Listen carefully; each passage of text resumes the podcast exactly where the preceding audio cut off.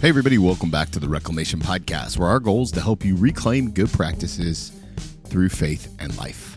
I'm Tony, and today is episode number 150. Let's go. No, truly so excited to celebrate this milestone with you. Hard to believe that I've been doing this for almost three years. And man, it wouldn't be any fun if you weren't here. I love, love, love connecting with you guys all over the interwebs, and I'm thankful for you. And I really do pray every time we put out an episode that our intentional conversations help you move closer to Jesus. That's what we want. We want to help you reclaim good practices for faith and for life. So uh, here we are, episode 150. And today I get to sit down with Liz Woodson.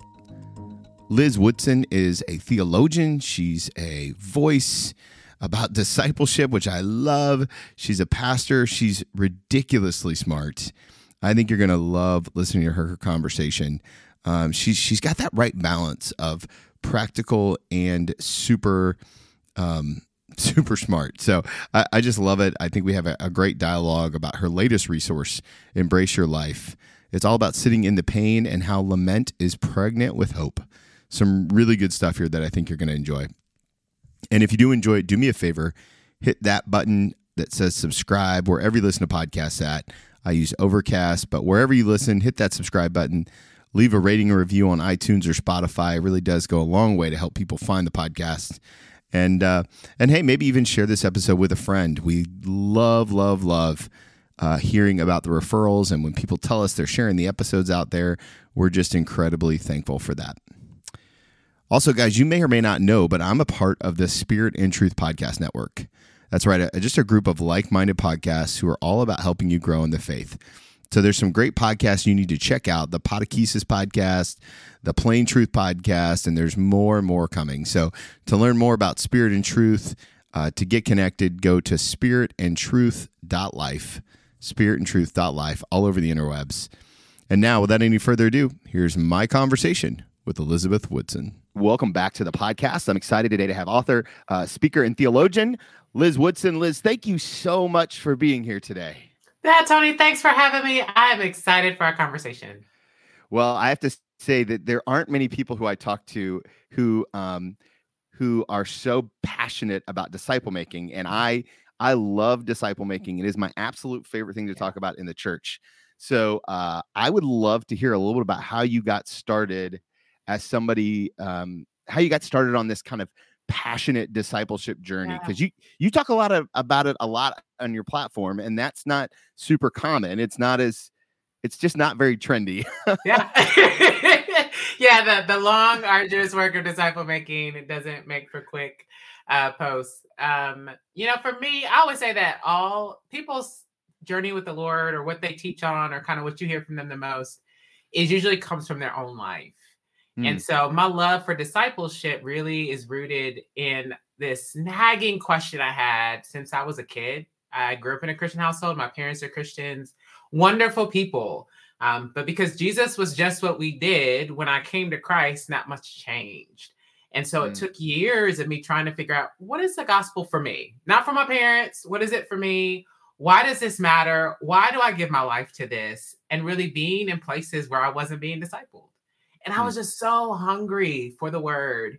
And so that for me has birthed its desire to want to take people on the journey I believe God has taken me on to find the deep things, to go from having a shallow faith that's not strong enough to handle the hard seasons to really substantively knowing this is who God is, this is who I am, this is what I've been called to.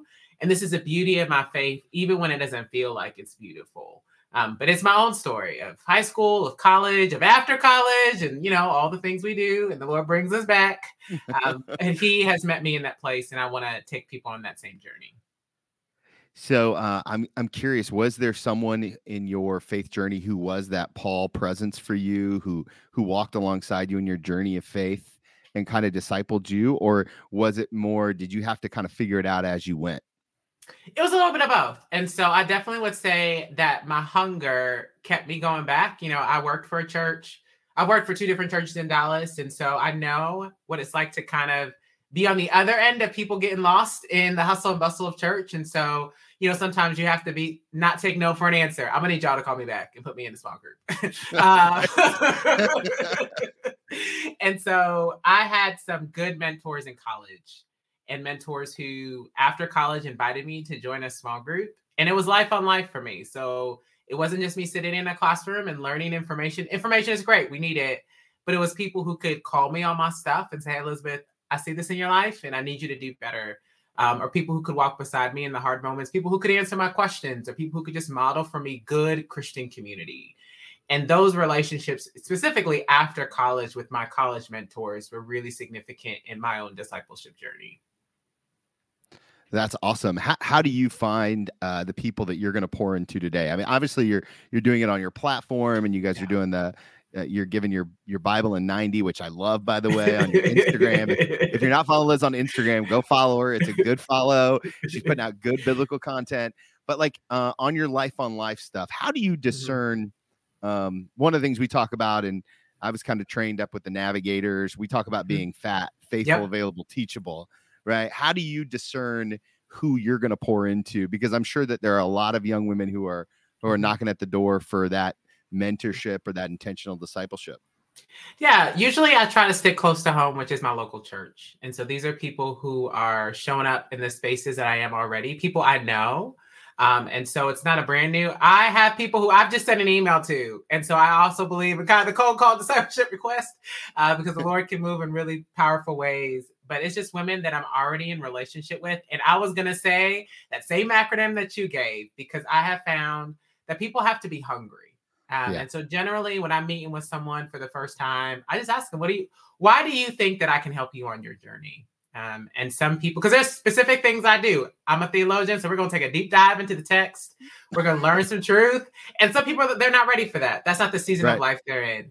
And so I want to make sure that me and whoever the Lord has brought alongside is are a good fit, and that I can help them and send them on the next next step on the journey, whether that's me or even, hey, you might want to call this person. And I think they might be a better fit for you. But I usually have this introductory conversation about what they want to do and where they want to go in their relationship with the Lord, because ultimately it's their personal kind of I want it spirit that's going to help them uh, be able to walk on be consistent in the journey.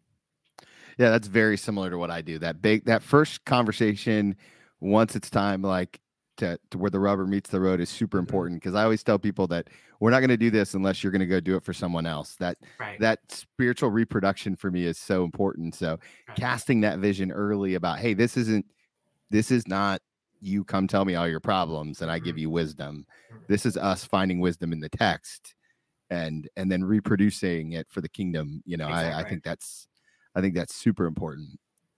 Uh, I, now you you're obviously a writer and a theologian, and so you're studying scripture all the time. Mm-hmm. what kind of disciplines do you do on a daily basis yeah. to stay salty? Yeah, you know, for me, it's just important to get in the text. And so, like you said on my social, I've been doing this 90 days through the Bible. And so it's just a fun way for me to keep myself accountable when you tell the whole world what you're going to do. right, it kind of helps right. you show up every week and do it.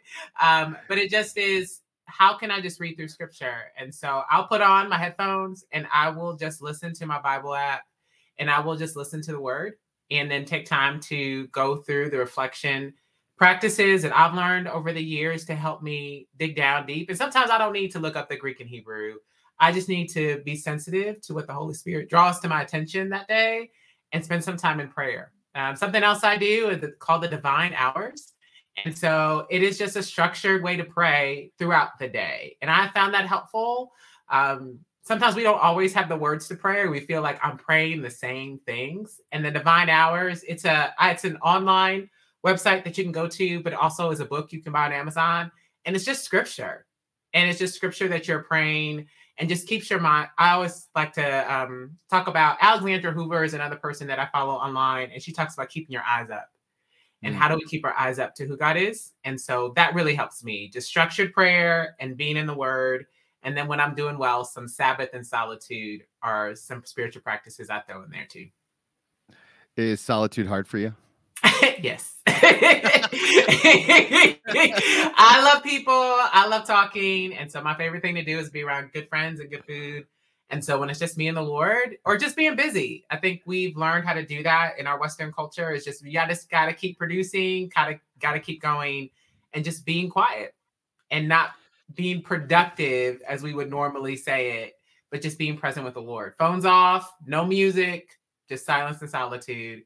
It's such a sweet space, but it doesn't come easy for me. Uh, me either. It's really hard for me because I yeah. love to talk so much and I love yeah. people and I love mm-hmm. all those things you said.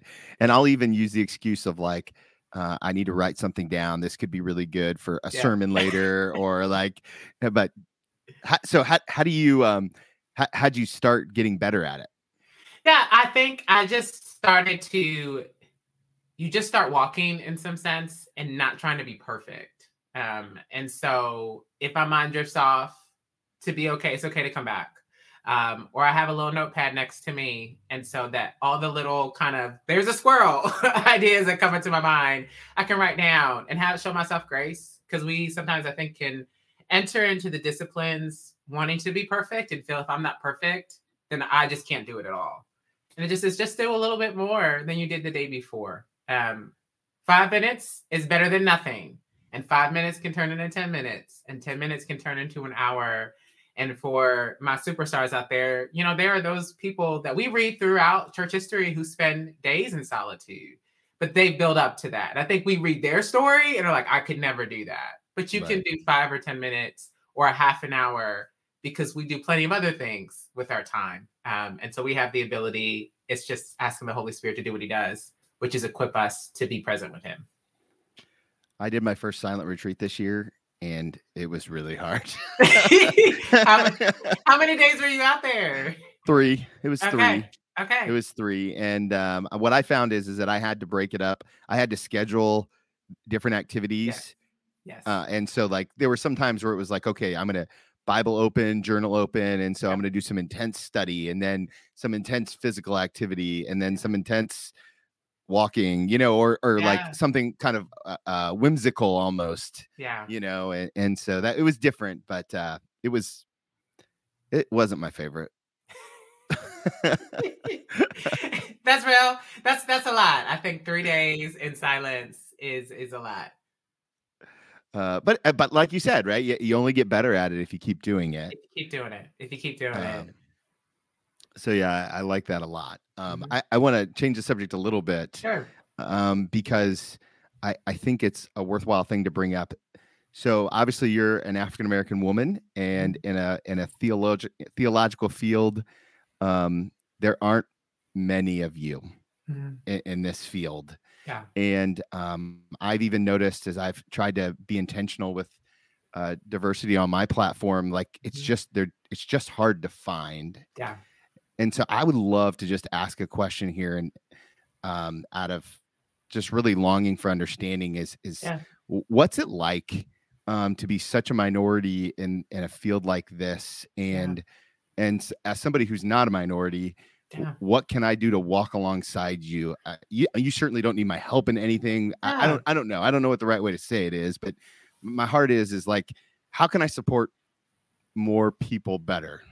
Yeah. If that makes sense. Um, you know, it's difficult because uh, you know, Christianity in America, for lots of different reasons, um, the voices that dominate the spaces tend to be those of white males.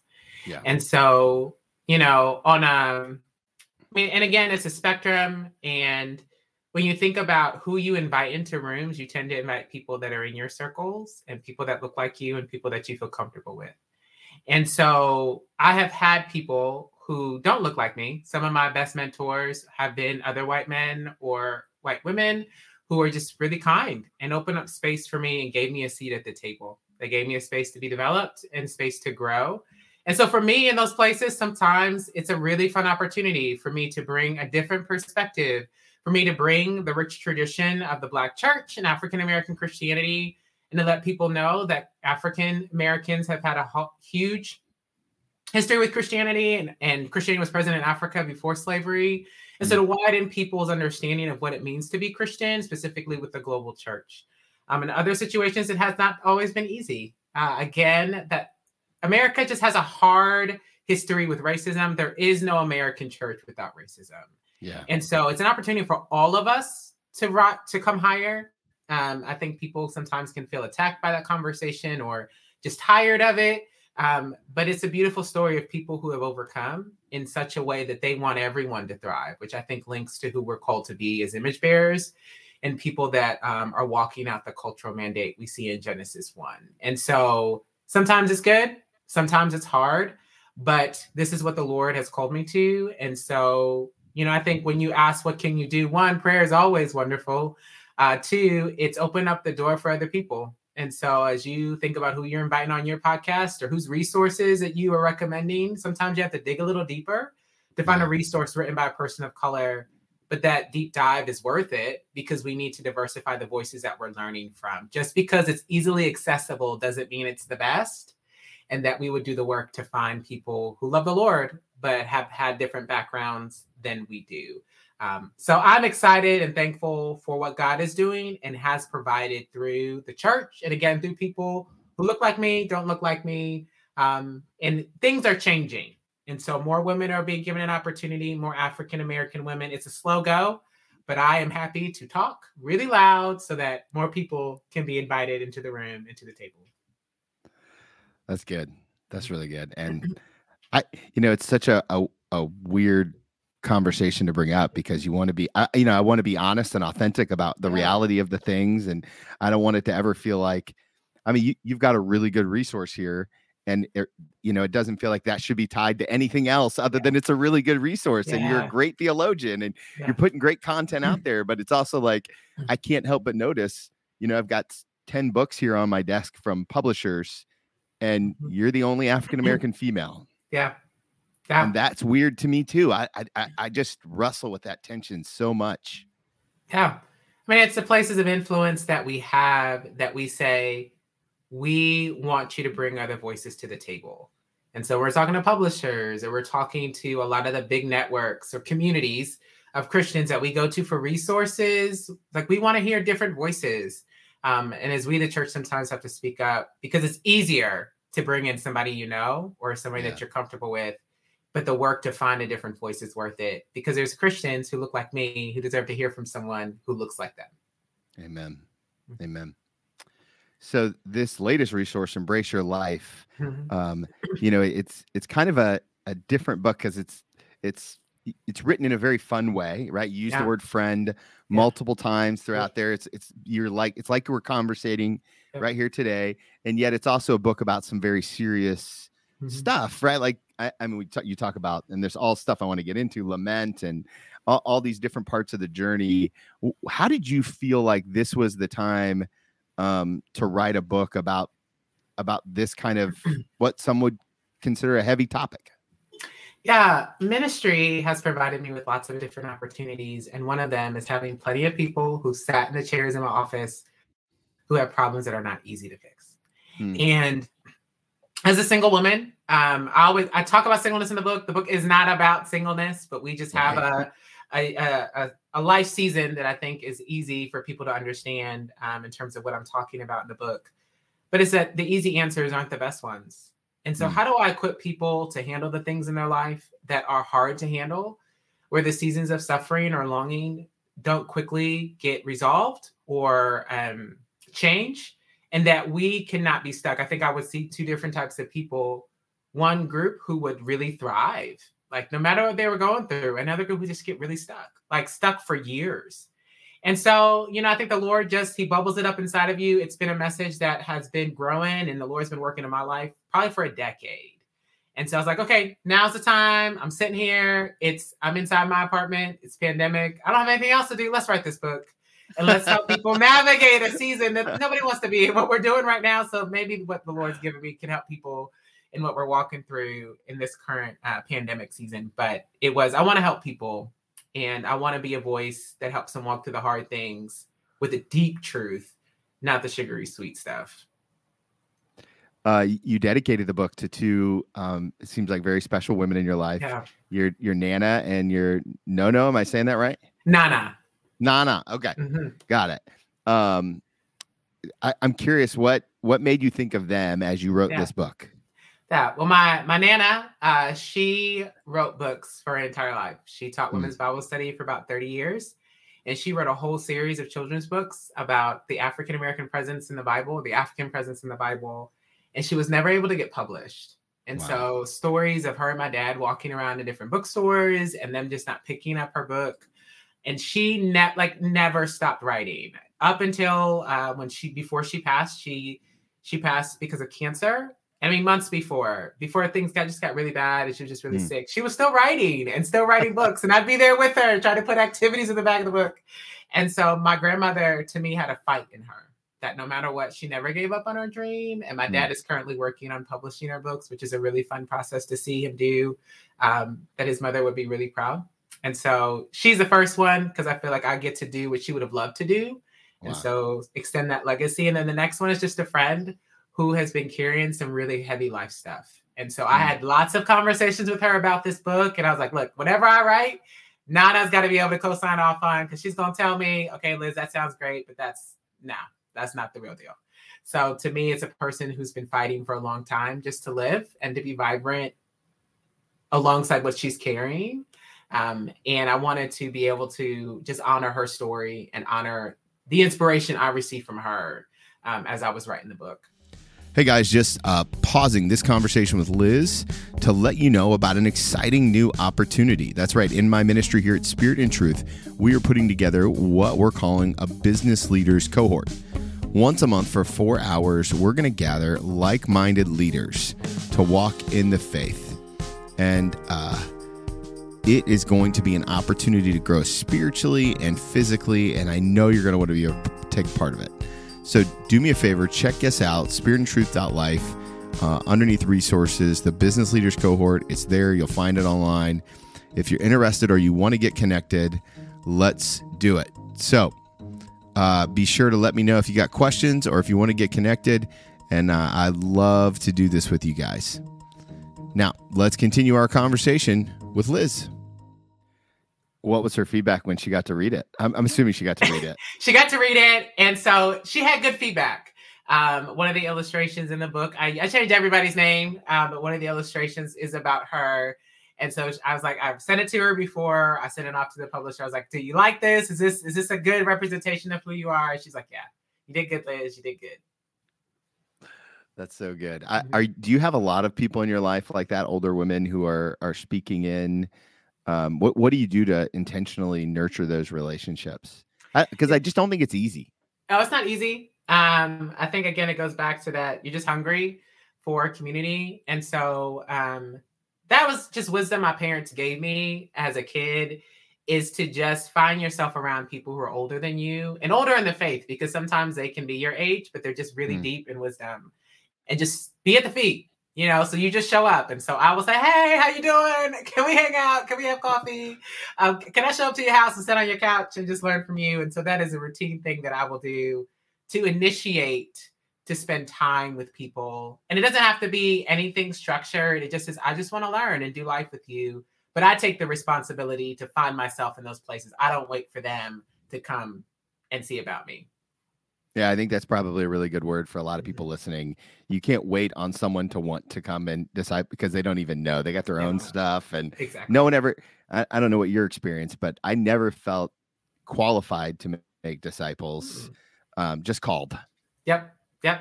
Yep. I'm take one step, I'm one step ahead. That's you know sometimes how you feel. So if you want to jump come, jump on for the ride, you are feel free to do so.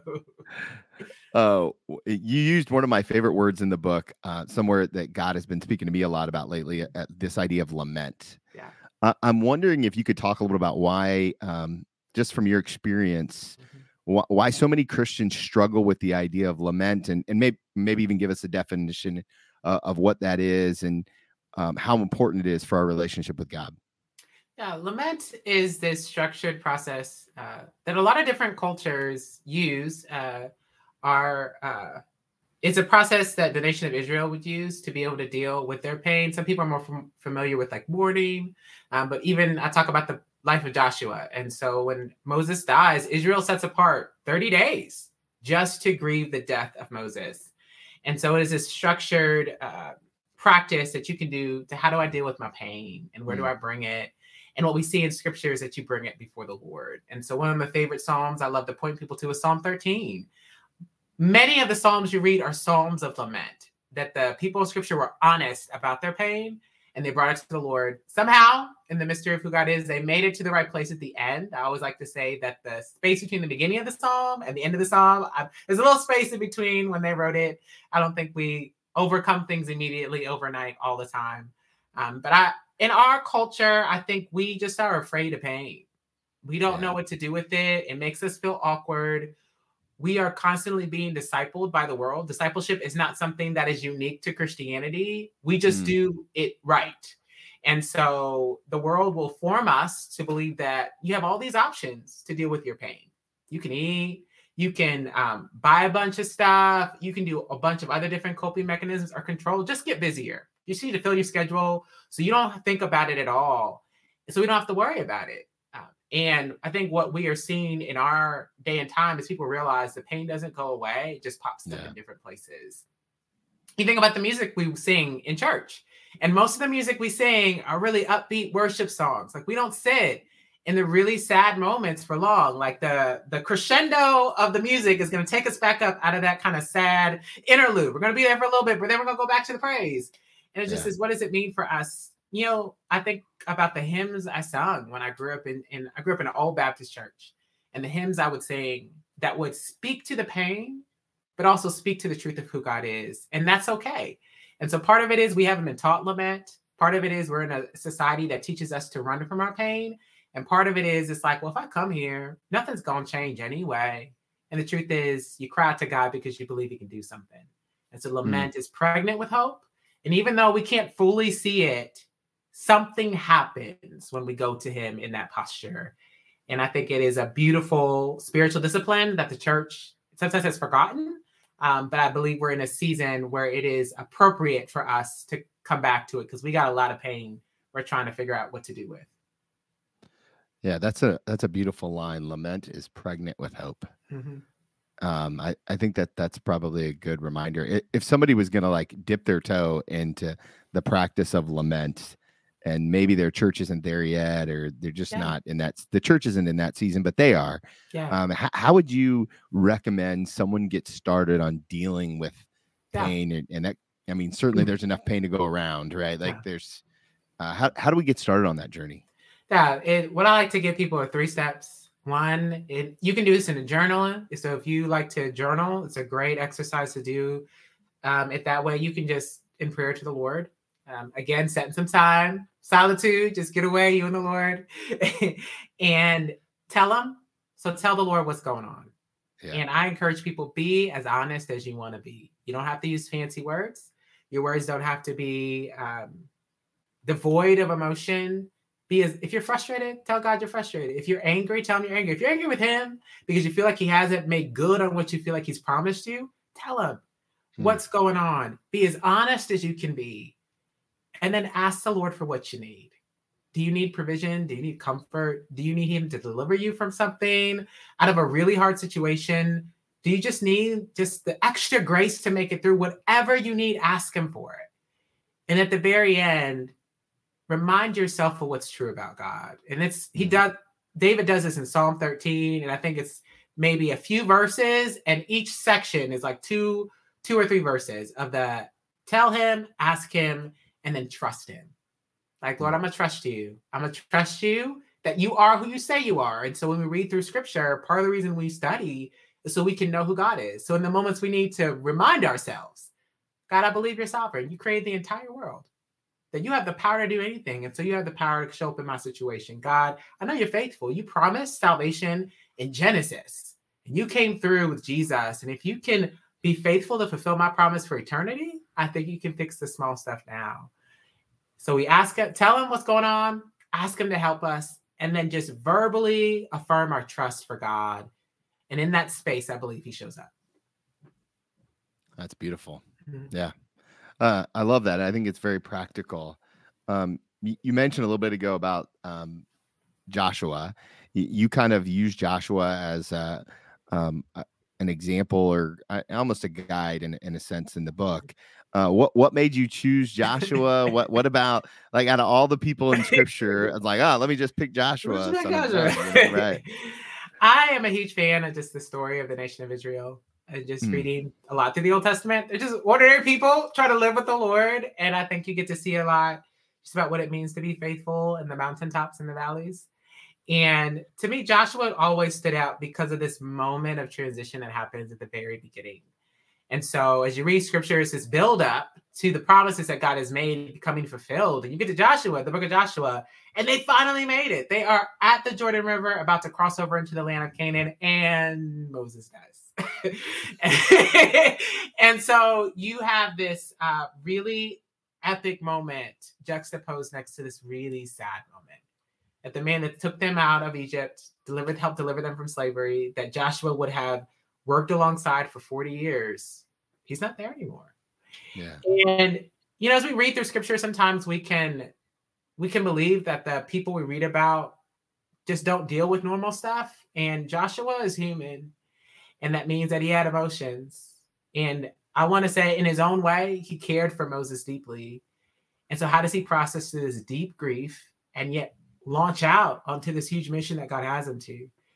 And to see what God tells him. Like it's like this moment of pause right before Joshua has to jump back into the action. At the first, the second verse, God tells them, Moses is dead, get up. And you're like, okay, that feels a little sensitive to me. and then you go to Deuteronomy, you see that they had time to mourn, but you see what God tells Joshua. And so that moment, what God tells him, what he reminds him of, was just so powerful to me. And so it's from there, it's like, how do I embrace what God has given me when the life isn't what I want it to be? And so that Mm. passage has always been an inspiration for that wrestle I've had in my own life. Uh, what did you learn about Joshua as you did this deeper study that you didn't know before? Was there any like aha moment or like, oh, that's weird, or oh, like, I mean, any good nuggets out there that you were like, I just didn't, I, you know, I, maybe you had studied him really in depth before, but Mm. I'm sure putting all this on paper really caused you to look at him in a different way. Yeah. You know, I, Joshua is this, uh, first of all, he's this battle warrior, right? Mm. So, like, you read the book of Joshua is full of a lot of fighting. and Yes. um, I think what stood out to me about that is the life that God promised Joshua or gave him wasn't easy. Um, and so you have like we we want to believe that what's next is going to be like, it's just going to be easy and it's going to be calm. And God's like, nah, I didn't say that.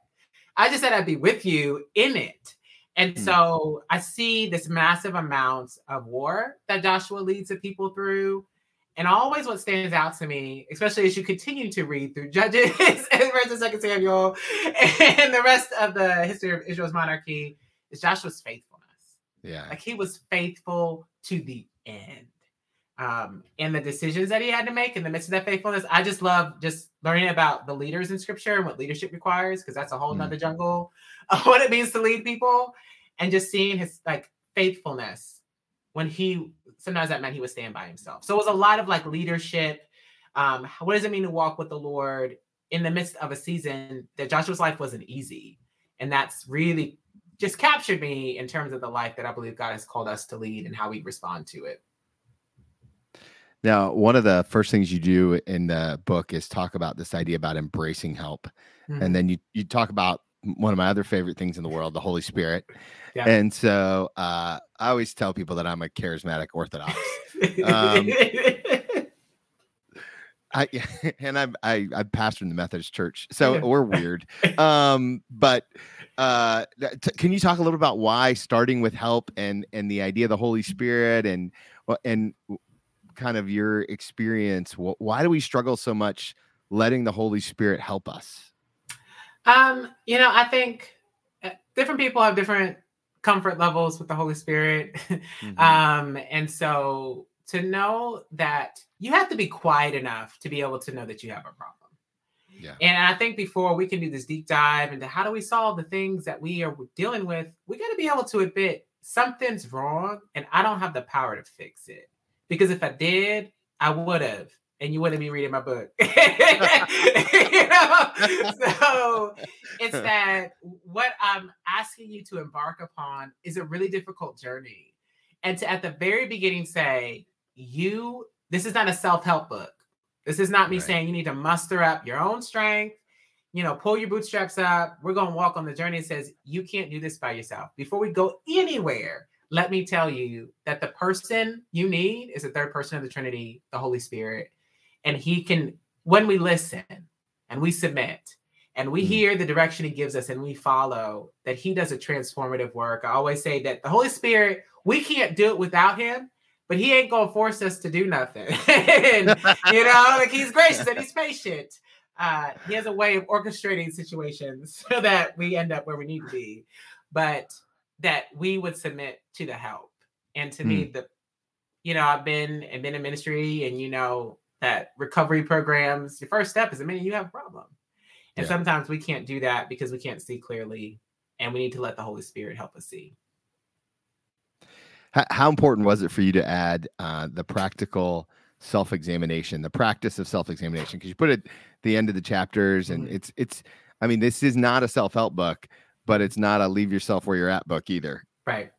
Right. Like, to me, I wanted to give first to give people like hooks to hang their hat on. You know, we could talk about all this stuff about what it means to to let the Holy Spirit help you, but then what can you do? Like, okay, Elizabeth, I read your words. That's great, but what do I do? And so, how do I sit in this place? I love uh, the words at the end of the Psalm 139.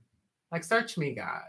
Um, and if there's anything that doesn't need to be there, anything that doesn't match up with, with the will you have for me, which is ultimately that we would look like Christ, then can you kind of dig that out and lead me in the right way? And um, to me, that this this process again, like steps people can take, practical things they can walk through to have time to think about themselves, but not think about themselves like navel gazing, but think about themselves in light of who God is and what He has for them. And so it's an invitation to come alongside what the Holy Spirit is ready and waiting to do in people's lives. And again, I think it goes back to what you said earlier, right? It really is. Uh, this is one of those things that you just really need to practice. Like it's not. This isn't. You know, self-examination and all this Mm. stuff is not. I mean, I I don't know about you, but it just has never come easy for me. Yeah. Um, but the more I do it, the more attainable it Yep. feels. Yep. Yep. So, a you know, as this book now kind of seeps into the wild uh, and it gets out there, my audience loves to pray. And Yeah. I would be curious, what are some of the things that they can pray for uh, as, you know, as this book reaches the multitudes? Uh, what I what I would ask them to pray for is that the book would get in the hands of the people who need it. And Mm. so whether it's a somebody listens to a podcast, they see a social media ad, they see something I post or a friend recommends it, that they would get it in their hands and that the Holy Spirit would just do a work in their lives. Like I, I think my heart goes out for people who feel really hopeless Hmm. and they feel stuck and they're caught in the in the the trenches or valleys of despair and they just don't know how to get out. And that's who I tried to keep in the front of my mind as I was writing this book. And the reason I write it conversational, the reason I say friend a lot is because I want to let them know, hey, you're not alone. Yeah. That you're journeying through this book with a friend, and we're gonna do this together. And you're gonna cry, but you're also gonna rejoice in what God has for you. And so my main prayer is that it would get in the right hands, and that the Lord would really help people, and He'd help them live and thrive with the life He's given them, and to help them see clearly and give them hope, and to know how much He loves them and the big plans He has for their life and the goodness, even if the goodness doesn't include the good that they might desire. Um, so that would be my main biggest prayer. That if your folks could uh, put before the Lord, that'd be amazing. That was a whole sermon right there. I- I- listen, you should probably rewind that and go listen to that again because there's some there's some nuggets in there that are are worth chewing on a little Mhm. bit. Um, so okay, I have one more question for you, but before I ask it, um, I know that my audience is going to want to connect with you all Yeah. over the interwebs. Yeah. Where is the best place to find all things Liz? You can find all things Liz on my website, elizabethwoodson.org. Or if you love social media, I am on all major platforms minus TikTok. I can't do it. um, and it is at Miss Jazzy Liz, M I S S J A Z Z Y L I Z.